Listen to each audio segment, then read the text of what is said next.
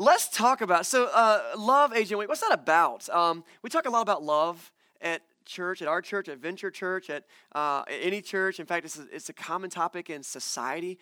Love is an interesting word because it really is. It's become a relative word. I mean, like I love Freezy Pops, but I also love my wife. So she's like, so, um, you know, is there something going on between you and Freezy Pop? Like, you know, love is like it's got this broad definition, and we apply it to a lot of things. I'm thankful for pop culture and music for giving us some great ways of looking at love. I want to sing some songs to you this morning. I'm in a theater. I'm feeling a little bit, a little bit vo- vocal this morning. You guys can join me. Uh, but how about this one? Loving you is easy because you're, because you, if you were ugly, like I'm not sure it would work out. That's what this song teaches, right? Like, if you're beautiful, I love you, but it's a little harder when you're not pretty. Here's another one. You lost that love and feeling. Sing it. Oh, that love and feel. Yeah, we're not to do the whole song. The Righteous Brothers, man, they, they defined it. Love is, by the way, a feeling, right? And it's something apparently you can lose, like your car keys. It was there and now it's not there anymore. So that's, you know, that's like a definition that we think of love or a way of looking at. Queen nailed it. There's a crazy little thing called love, and let me tell you what, I'm guilty, right? We get crazy when love gets involved. We move all over the world. We do. We spend exorbitant amounts of money. We get we get crazy. Uh, I think that Miss Whitney nailed it the best when she said, "And I." I'm not doing it. Nobody should sing that song but Whitney. I'm just telling you. She said, "I, I will always love you." And I'm like, man, she's talking to me, and it's it's cool to think of things like that I, am pretty sure Tina Turner asked the best question, and it's something we're going to kind of hark on like a chorus to this message today. And she said, You know what she said? She said, What's love got to do? Got to do with it. What's love got to do with it? And that's the question I really want to answer today. And Tina, if you're listening, if you get our podcast, I don't know, we're going to work on answering that question today because I think love has a lot to do with it. In fact, I think love has everything to do with it. Let me bring you up to date. We're in week six of this uh, series to the life of Moses. Moses, a God chaser story. And our, our church has a three part goal. And I'm going to drill it into our heads over this series because we got to know Love Agent Week comes from this. We want to be these three things. If you know it, say it with me because we've been practicing. We want to be God chasing, grace shaped love agents. We want to be God chasing, grace shaped love agents. These are things we want to do. What is a God chaser? This is a God chaser series. A God chaser is someone who is fully devoted to bringing glory to God with their life. And so that's what this series is. It's looking at the life of Moses to see how did he do that? Did he devote his life to bringing glory to God? And how can we do that in this crazy, mixed up world that we live in today? Studying the life of Moses has been really cool, and we've been doing it. This is the sixth week in a row now, and next week will be the last week of this series. Uh, but last week we kind of started out by camping out with the nation of Israel, uh, the Hebrew people. They've been released from 400 years of slavery. Moses, God used Moses to do that. Spent, if you've missed any of that, check out our podcast. We're on iTunes. You can also look at uh, our website, jointheventure.com, on the resources tab. But catch up because uh, as we've been going through the life of Moses, we've been seeing God create this nation the Israelite nation, the Hebrews. And but last week we started camping out alongside them at this place called Mount Sinai, where God has kind of he's kind of descended down to the top of this mountain, and it's we painted it last week an incredible scene. There's like thunder and lightning. It's like an earthquake's going on. It's like they're hearing this loud trumpet all the time. They're terrified because the presence of God is on this mountain. And then he just begins to speak to the people. And what does he tell them? He gives them his law. And he starts out with what we commonly call the Ten Commandments. Last week we covered the first uh, four commandments. Today we're going to hit the last six. Jesus talked about these Ten Commandments. He talked about a lot of the commandments from the Old Testament. And someone asked him once, like, can, can you tell us what's the most important commandment? Like, how do we decide? And he said, all of the law can be summed up in these two ideas. First, love the Lord your God with all your heart and all your mind and all your strength. And he said, the second is like it love your neighbor as yourself. By the way, God chasing love agents. That's where we get that from. And so when you look at that, it's really cool. You can actually take the Ten Commandments and they easily fit in those two categories loving God with all my heart, soul, mind, and strength, loving others as myself. Last week we covered what does it mean to love God? And we identified and unveiled that we pretty much stink at it. We're not really great at it, but God's given us grace through Jesus. And that's, that was the, the really cool thing we landed on last week. But this week, as we get to the final six, we look at that second half of what Jesus says is the most important commandment. Love your neighbor as yourself. Love people. Love God, love people. What's love got to do? got to do with it? If you looked at the Ten Commandments, you're like, I'm not sure the word love is in the Ten Commandments. I'm not positive. Let's look at the last six and see what does love got to do, got to do with it. Um, we're going to just read all the Ten Commandments, okay? We're going to start, we did it last week, but this is the Word of God, so man, can we listen to it? This is Exodus chapter 20, uh, starting at verse 1. And God spoke all these words. Now imagine there's like an earthquake and it sounds like a loud trumpet and you're terrified. This is the way these people are feeling when they're hearing it. God spoke these words I am the Lord your God who brought you out of Egypt, out of the land of slavery. Here's a review if you were here last week. You shall have no other gods before me. You shall not make for yourself an image in the form of anything in heaven or on earth or beneath it or in the waters. You shall not bow down to them or worship them. For I, the Lord your God, am a jealous God, and I punish the children for the sins of their parents to the third and fourth generation of those who hate me. But I show love, there's the word, to a thousand generations to those who love me and keep my commandments. That's the second, third commandment. You shall not misuse the name of the Lord your God, for the Lord will not hold anyone guiltless who misuses his name. Fourth, remember the Sabbath day by keeping it holy. Six days, days you shall labor and do all your work, but the seventh day is a Sabbath to the Lord, which is a stop and rest period and worship period. To the Lord your God. On it you shall not do any work, neither you nor your sons or your daughters or your male and female servants or your animals or foreigners residing in your towns. For six days, the Lord in six days the Lord made the heavens and the earth and the sea and all that's in them, but he rested on the seventh day. Therefore, the Lord blessed the Sabbath day and he made it holy. We start with the last six right now. Number five, honor your father and mother so that you may live long in the land the Lord has given you. You shall not murder. You shall not commit adultery. You shall not steal. You shall not give false testimony against your neighbor. And number 10, you shall not covet your neighbor's house. You shall not covet your neighbor's wife. You should not uh, covet his male or female servant or his ox or his donkey or anything that belongs to your neighbor. What's love got to do with it? All that all that. Let, let's, let's unpack it. We're going to do like we did last week and just kind of pull out those, kind of extrapolate those parts of the commandments and say what what are they? What do they mean? So let's just kind of go one by one and each thing has kind of a teaching point. Let's just see where love really ties in and how jesus uh, is teaching us to obey these. Number five it starts with honor your father and mother so that you may live long in the land the lord your god is giving you. Um, i'm a parent. I've got two kids. Uh, my son is 10 my daughter just turned 8 this week wow, if you have kids older than my kids, don't tell me how fast they grow up. I know, okay? I want to just enjoy 8 and 10 right now, but right, don't they just fly by? But as a dad, like, I love this commandment. Honor your father and mother. Like, read your Bible, son. Honor your father and mother. And so when we hear this passage, we obviously, we think, first of all, children like minors, like little people. And uh, granted, the majority of the children in our church are like down the hallway and they're not in here. And so you can take notes and give them to them. But, you know, th- this, the summary of this passage that most of the time we walk away with is obey your parents. it says honor. And as you look through the different translations, I think honor is a really good translation of what's there. Is there a difference between honor and obey? We're not going to have that debate right now. But the, the question is what does it mean to really honor somebody? And this is what I've learned as a parent. As a parent, sometimes I'm wrong. I walk in, my kids are, I think they're arguing over something, and I jump in, I fly off the handle, believe it or not. And like someone gets punished and someone gets like thrown in their room and spanked or whatever. And, and like, and like I, and then, and then like 10 minutes later, like I step in and I get the whole story. I'm like, oh shoot, wow they were playing a game in which they were uh, I don't know, and I was wrong. I was completely wrong, and I, I'm probably the only parent that's done that, right? No, like we're wrong sometimes, and so then as a parent, I hope that you do this too. I have to go to my kids and say, "Look, I was wrong about that. I'm sorry. I should have been more patient with you. I should, I, whatever, whatever." But here's the thing: my kids are still supposed to honor me, even though I'm wrong. And if that's not like the, one of the worst deals in the world, I don't know what is. But it's the way God designed family. We're imperfect, but we still need to have a system by which we can be mentored and guided and led. Now, here's the thing the kids are down the hall.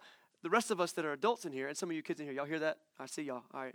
I saw some of your parents like, that's, that's, God's word. In fact, it's, it's God's clearest word to kids is honor your father and mother. But bigger than this is, is this idea that most of us are not kids. But guess what? If your parents are still alive, you're still a child to them. You're still their kid. They're still your parent, and this still applies to you. What does it mean to honor your father and mother? L- let me just take it to this extreme because I think, like I, like I said, I want to go through all of these, and there's a lot to get to. Let's take it to this extreme. Many of you are dealing with your parents who are elderly, aging, and ailing. we've got to remember that when God issued this, this portion of the law to the Israelites, they're forming a new nation, and there's no Medicare or nursing homes or retirement villages or in home health care. Like, what's the plan for the old people? The young people. That's the plan. That's how we're going to take care of them. And so God says, Listen, I want you to take care of them, honor them, so that you can live long in the, the land that I'm giving you. And some of you are going through that right now. You're dealing with the stress and the pain and the uncertainty and the doubt and the I don't even know what to do of a parent who's going through the roughest time of their life. Maybe they don't remember your name anymore, or maybe it's not quite there, but they're just daggone getting on your nerves. What's love got to do with it? See? It, goes, it extends, the, the thought goes on, and loving people begins with understanding what it means to honor the people that brought us into this world, even when they're wrong. And so God wants us to understand that. There's a lot more that the Bible says about that, but it's just it's something that kind of gets us going this morning. Um, number six, you shall not murder. You shall not murder. Uh, now, most of us would probably think, okay, that says enough. I'm good. Uh, I haven't killed anybody recently. If you have killed somebody, I hope that's like you've dealt with it, turn yourself in. Um, but this murder piece, uh, first of all, let's just talk about it. What is murder? Murder is like this, this, uh, this, this. It's killing in an act of like rage or anger or I'm upset or I don't want you to be alive anymore. That's like the, the surface level thing. There are other types of killing that happen. There's like civil punishment, like maybe an execution sentence by the government, and there's war and there's killing that happens in that. God deals with those things in different areas, and so I'm not even going to go down that rabbit hole right now. He does deal with those things, and God does give authority to government to do different things, and it's, it's, it's actually been helpful and sometimes taken advantage of. But this is clear don't murder. So, what is murder? Uh, Jesus talks a lot uh, about uh, the law and about the commandments when he's teaching. And when he gets to this section, it's in Matthew chapter 5 through 7. There's this big teaching called the Sermon on the Mount. And as he goes through this, he talks about all these things that the Jews live by as their law. And when he gets to murder, he says, I want to let you know something. Murder isn't just a physical act that you do to somebody, murder begins in your heart. He says, actually, this is Jesus' word, so don't get mad at me. He says anytime you hate somebody, you have murdered them in your heart. Because the act of hate, what is hate? Hate, I want to kind of give you a, a food for thought because we're going to look at kind of a, a, triangle of, of what love is. And, and starting with love, understanding this sacrificial love that God has for us and that we're kind of seeking that. What is hate? I think that's part of that triangle. I want to call tra- hate, uh, you might think of it as a, the, the, the opposite of love. I don't think it's the opposite of love. I think hate is the absence of love. It's like in a whole different planet than love because there's not even a, a trickle of love happening when you, when you have hate. I had already written some of this this week, and then I got the news yesterday about this another atrocity that happened up in Charlottesville, Virginia. You might not have heard it. You might have been hanging out with the family, didn't catch the news. Um, but there was uh, another senseless uh, death that happened in Charlottesville, and it happened because of hate. It began with a bunch of white supremacists that were having a rally, and there were counter protesters uh, of all shapes and colors, and I loved that part. And then someone else decided to drive a car into the crowd of those counter protesters. That person lost their mind. The whole thing was, was seated in hate. There's no room for hate in the kingdom of God.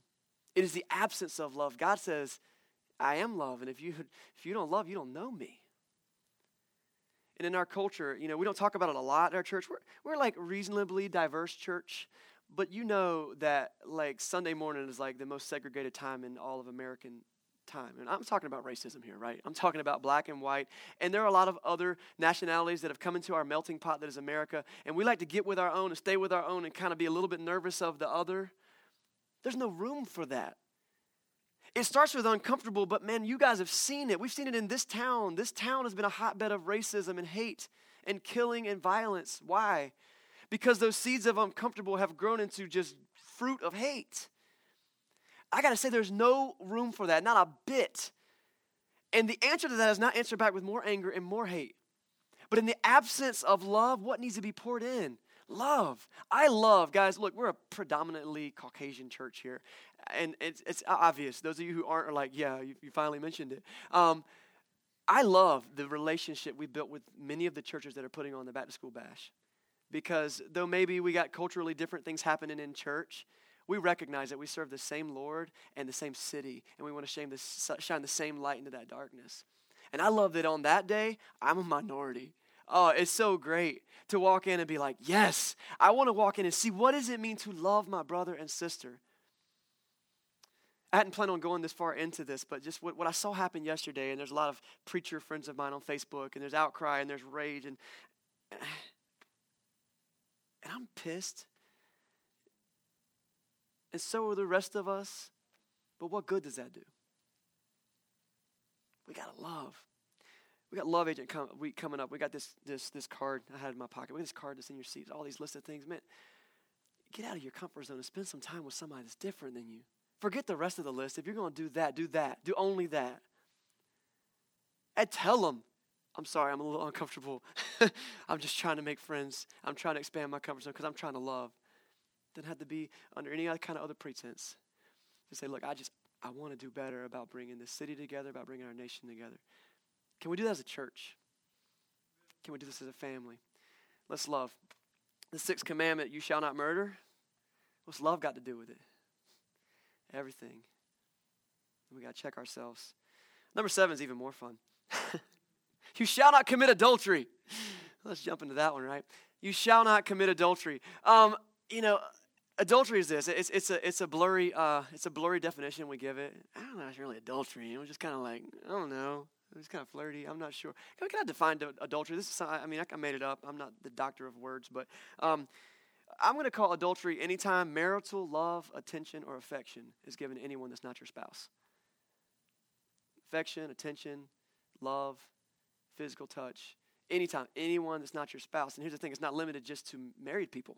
Because if you're not married, you can still commit adultery by this definition. And when Jesus talks about the commandments, he talks about murder, and he says it happens in your heart as a form of hate. Uh, he says the same thing about adultery. He says, anytime you, anytime you harbor lust in your heart for another person, you have committed adultery with them in your heart. And what's crazy is they don't even know about it sometimes. it just happens. It's a heart thing. And our culture has made such a mockery and a joke of, of marriage. But guys, God has got a plan for marriage. Sex and marriage is God's idea. And He's got a plan and a purpose for it. And when we go uh, ruining that by softening what we call marriage and how we uh, and how we approach one another in relationships, Eh, something like 50% or more of marriages end in divorce. And it's sad because it's a covenant that supposedly we make with someone else before God. It's God's idea. But we treat it more like a lease agreement. Like you give 60 days notice. If you can find a better deal somewhere, you can just trade up. It's fine. It's not the way God sees it. And so it's just, ah, this is God's word. It's not me talking. It's just, this is what he says. I mean, th- this whole idea of uh, cohabitation, living together and playing house and being married and, and sex outside of marriage and all these things, like this is glorified on TV and it's funny and it's cool and it's erotic and it gets our attention. It's all outside of God's plan.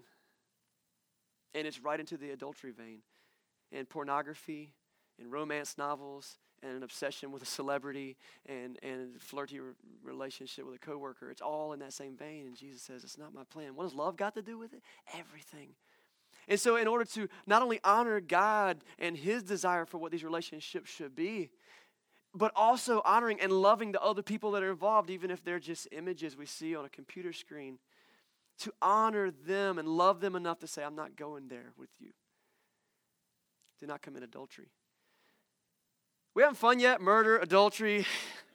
What's next? Y'all should sign up for being a preacher. It's great. Visit us at the Connection Hub. We got a list. There's a few more announcements to get through, and the foundation has been laid for the rest of them, so they'll go a little quicker. But the eighth commandment um, is is uh, well, it says, "You shall not steal." And what's love got to do with it? I thought a lot about this stealing thing this week, and, and I said hatred is the uh, absence of love. I've always called stealing, not stealing, I've always called selfishness the opposite of love.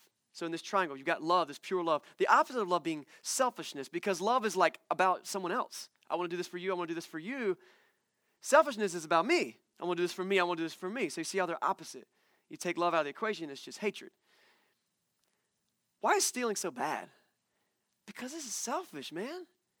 You take somebody's food, what are you doing? You're taking food out of their mouth. You take somebody's money, You're taking money that they were going to, you know, uh, use to pay their bills, or maybe they were saving it, or God blessed them with a job. You take someone's car, you take their ability to go to work, you take someone's child. Kidnapping is stealing. You break a family. Stealing erodes the foundation of society.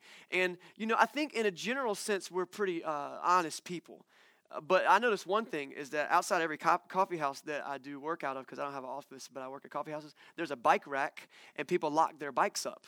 And when friends of mine who work in coffee houses like run to the bathroom and leave their laptop on the desk, there's that little bit of nervousness like, is this going to still be here when I get back?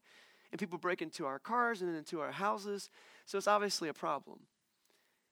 What's love got to do with it? You know what? It is hard to steal from somebody you love. And if you do, you realize you've got a problem. If you've got an issue with that, with stealing, uh, get help for it. Because you need to realize you're not only just being dishonest, you're not loving. What's love got to do with it? Number nine, you shall not give false testimony against your neighbor. Uh, shorten this. I, am going to shorten it to don't lie. Don't be a liar. I, I tell my kids that uh, lying is one of the worst things they can do.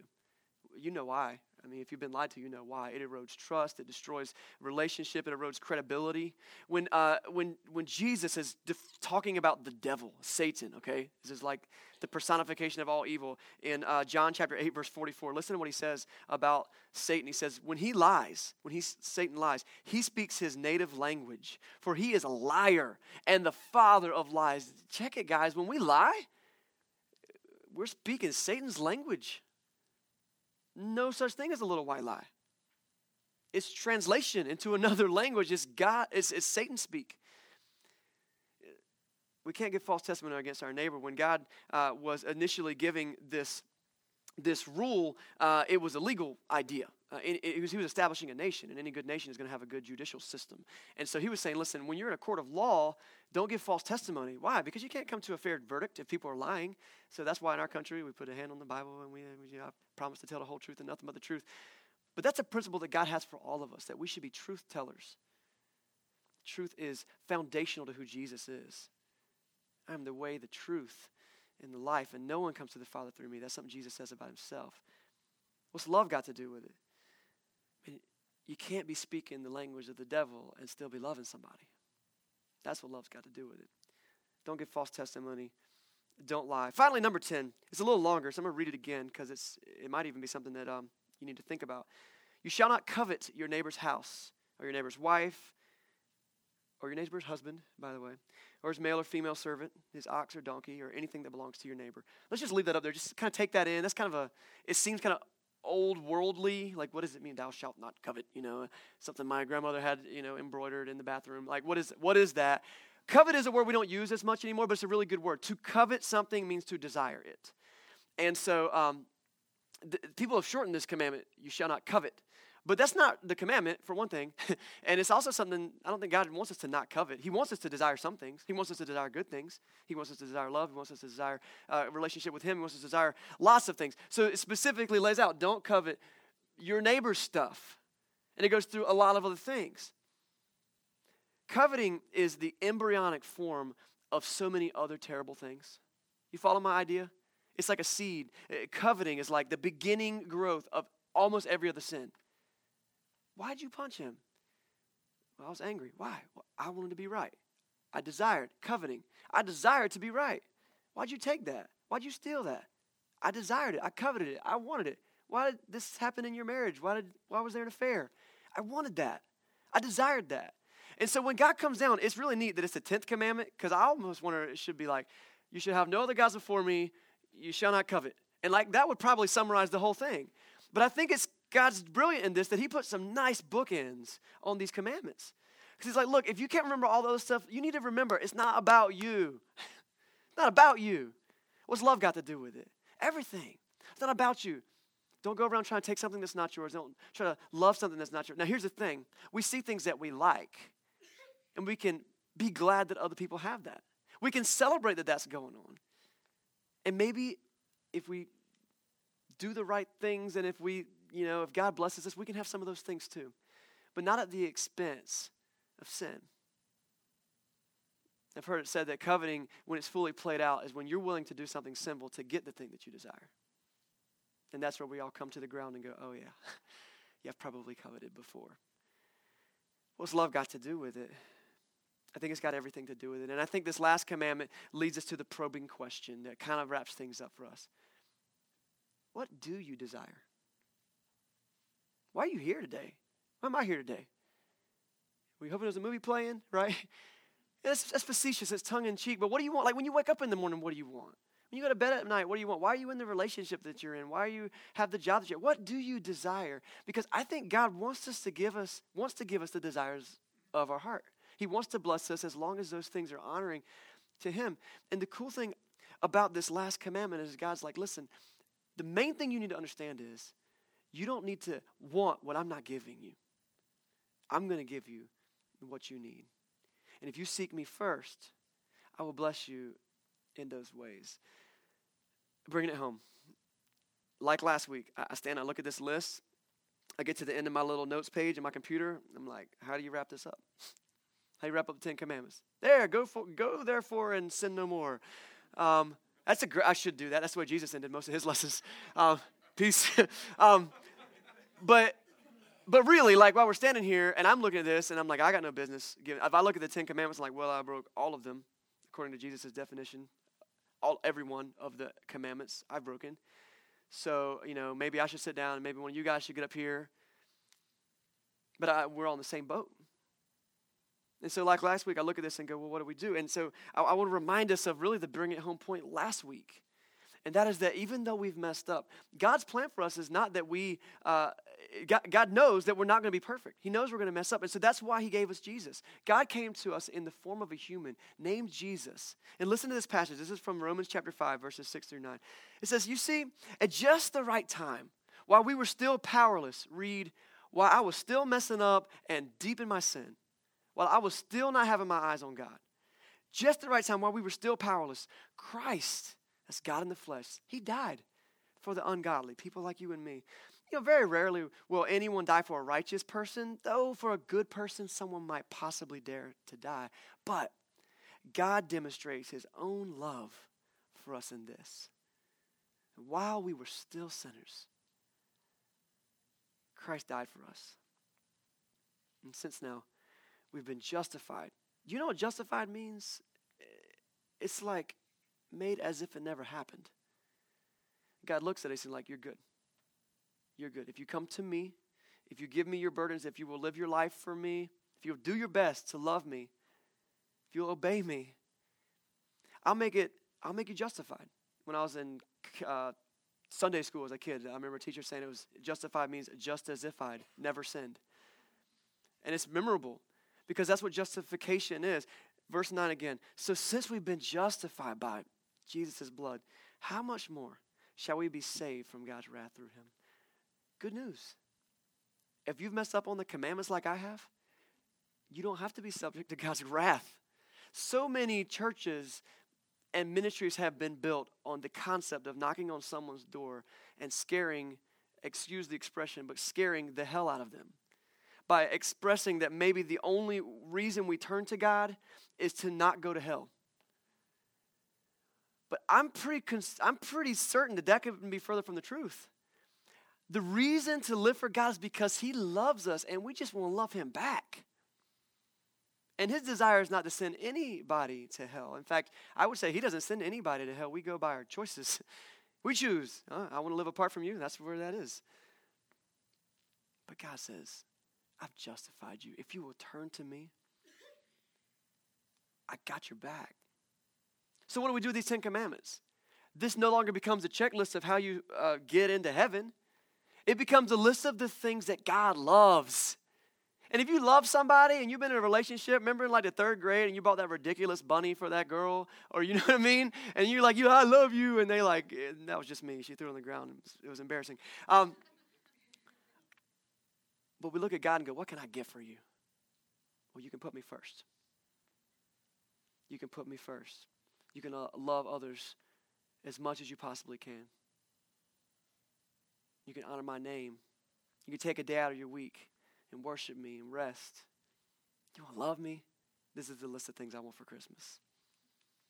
And suddenly the Ten Commandments isn't as daunting.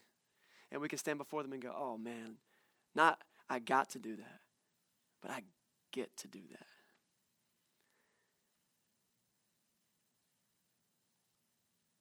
As Jesus was talking about these commandments, someone said, Teacher, what is the greatest commandment?